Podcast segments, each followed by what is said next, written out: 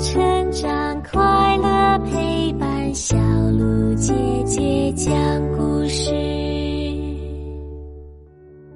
亲爱的宝贝，你好呀，我是你的葫芦姐姐，又到了葫芦姐姐给你讲《伊索寓言》故事的时间了。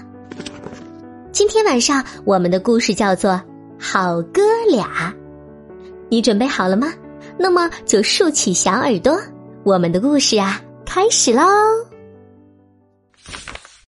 好哥俩，高个子和矮个子是一对好哥们儿。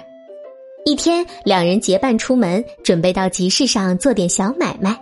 途中呢，经过一片树林，高个子笑着说：“兄弟，听说这片林子经常有熊瞎子出没，万一我被他盯上了，你会怎么办？”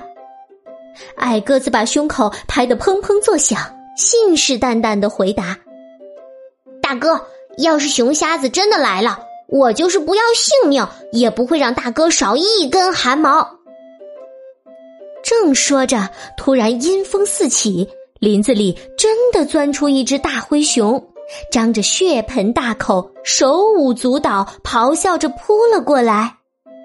哥俩吓坏了，一个往左，一个往右，分头就跑。大灰熊怪叫一声，四肢并用，一下子堵住了矮个子的去路。天哪，矮个子差点晕过去。好在他动作麻利，抱住边上的一棵大树，蹭蹭蹭，爬得比松鼠还快，眨眼攀到了树顶。大灰熊见拿他没办法，扭头去追高个子。高个子呢，绕了两个圈子，累得直喘粗气。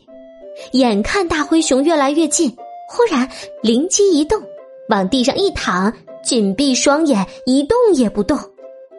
他曾听人说呀，熊喜欢吃活人，对死人不感兴趣，所以决定冒险赌一赌。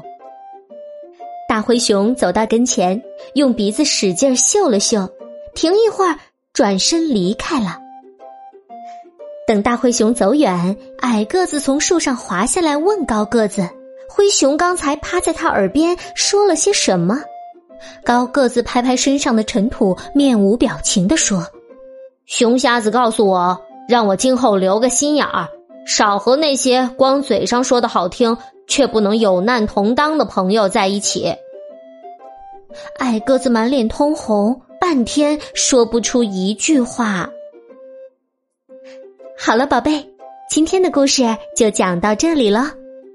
这个故事告诉我们呀，不能共患难的人，算不上真正的好朋友。想要收听更多好听的故事，记得订阅我们的专辑哦。